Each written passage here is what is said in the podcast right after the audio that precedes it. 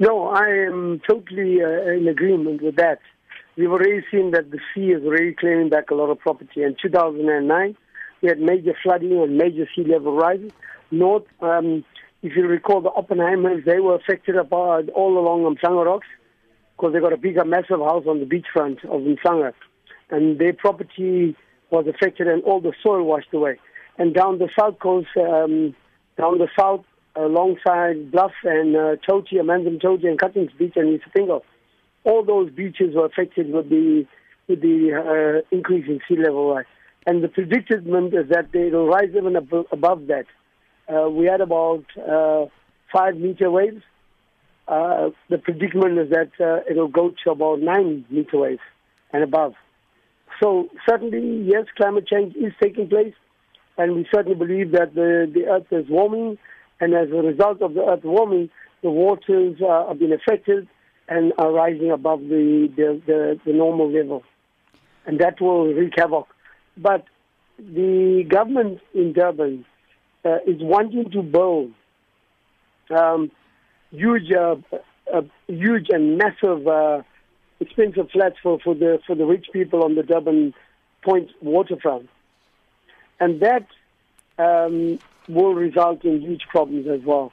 So, despite the fact that uh, Dr. Matha has written that document and it's accurate and it's correct, we are not seeing the same response from government to say, look, we need to not allow any development along the coast. Uh, it must be further inland in the event of any of this happening. Uh, we were presented, I was uh, at La Mercy on Wednesday, and the developer, Tongaat Hulett, is talking about developing the, on the beachfront in La Mercy, uh, huge skyscrapers, logistic parks. Uh, the same thing in the south, where they're talking about the dig out port uh, creating a uh, waterway through the Isipingo beach. Can you imagine if the sea level rises to nine meters? It means all that water will end up in Isipingo. It'll, it'll destroy all the informal settlements that are on flat ground. It'll destroy the farmers. But more importantly, all those houses and manufacturing industries that are creating jobs will all be washed, wiped out. So I think we government must proceed with caution, not allow any development near the coast, um, but also look at the type of development that's visualized for the country and try and shift away from that sort of development because that is increasing the, climate, the, the climatic conditions that we're experiencing in South Africa and in Durban in particular. Uh, Mr. D'Sa, however, during my conversation with, with, Dr. Matha, he's saying that um, town planners are not building in vulnerable areas and they're also following um, um, environment impact assessment. So, pri- private companies, he's saying, that are not building, you know, in vulnerable areas. So, you're saying that this is wrong, what he's saying? No. Um, the provincial, the, the developers, uh, Tongaat uh, capital project, those developers, um, applying for an environmental impact assessment to the provincial or the national government, and they're allowing it. They're allowing it, and the, the, the city is also not arguing very strongly against this. They are tentatively, by their silence, given the approval for these developments um, to occur. For example, um, the city in their documents regarding the Clairwood uh, Logistics Park, uh, developed by uh, Capital Projects, they are saying, well, you know, you can mitigate, you can offset. You can imagine how would you mitigate? How would you offset? You know, you can destroy this, build a, build a big uh, development here, and then you can mitigate the conditions of that development elsewhere. It's never been done anywhere else in the world. And, um, you know, so, in high, yeah, because uh, Mathe is saying, well, the, the are not doing it. But they, the departments in the city is approving those land planning, uh, with the support of the Department of Environmental Affairs and Agriculture in Pietermaritzburg, as well as the National Department of Environmental Affairs, uh, Edna Molewa. We've, we've um, completed two appeals, one on the BERT 203 205, and uh, the appeal was rejected. Yes, they looked at our conditions, what we said. But what they're saying is that they, if something happens there, you can, you, can, you can fix it elsewhere. There's no such thing in, in anywhere that this has happened where something happens, you can fix it elsewhere. I've never heard of it, and I've seen a huge um, uh, storm rising all over the world. tsunamis, we've seen hurricanes, uh, and we've seen the destruction, right? Um, so it's not true what, what, what they sometimes say. What they're not saying is that the departments within the city are approving these developments, developments and are party to it.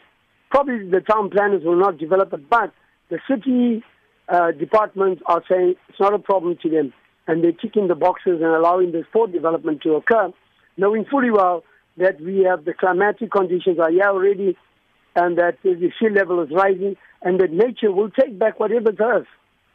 But what Mr. Mather is saying that um, right now um, the only um, buildings that are at risk are public building and infrastructure, and not those that were um, developed privately. So what you're saying is that it's not true.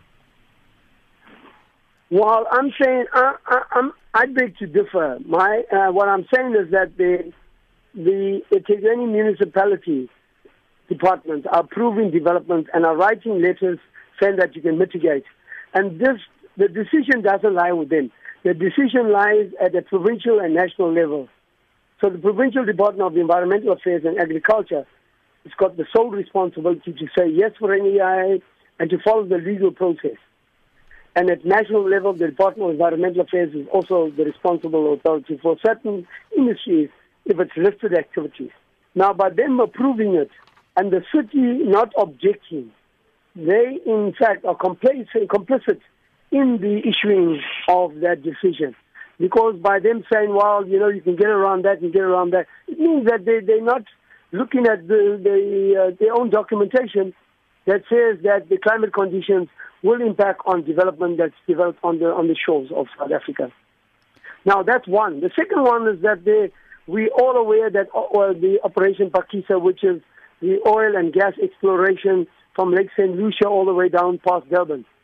So you can imagine we're going to have all these sea level rises.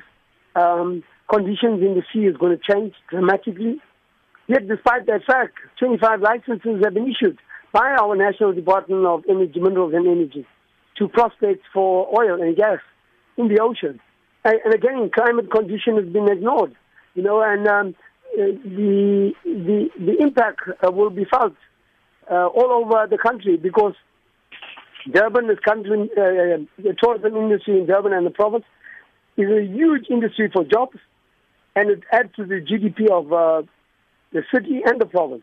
Now, you can imagine if we got all those oil spills, we have a huge climatic condition, like we've seen with that uh, coal ship that uh, that ran aground in Richards Bay and broke up in half. Or we saw that oil tank uh, at Mhlanga Rocks about two, three years back. You can imagine if we have had a serious oil leak from these rigs and those rigs are capsized. We've had so many spills in the North Sea. There are prime examples in the North Sea when the sea level has risen where there are huge oil spills. And I'm saying the same thing could happen here. And the city is no way saying, you know, we should not, we should, uh, and oppose and say that we should not allow oil and gas exploration on the sea because it will destroy our beautiful beaches, destroy jobs, and destroy the tourism industry in Durban. Uh, currently, are we seeing um, damages that are caused by this uh, sea level rise? Yeah, yeah, yeah, yeah. We've seen that already. You know, um, one just has to go to some of the the uh, piers where the fishermen fish, and we're already starting to see that the that the uh, water way back. So if the sea, once the sea, the swells are increased, you see that fishermen cannot enter those big piers anymore and fish off it. Um, so uh, we already seen that. We already seen that the erosion, the soil erosion on the bluff beaches around the Cave Rock. Um, we've seen that the, the road was washed away. We also seen that um, you know it's been claimed back by the sea. This is already happening. So it's not something that uh, that uh, is not that we're still waiting for. It's already happening currently.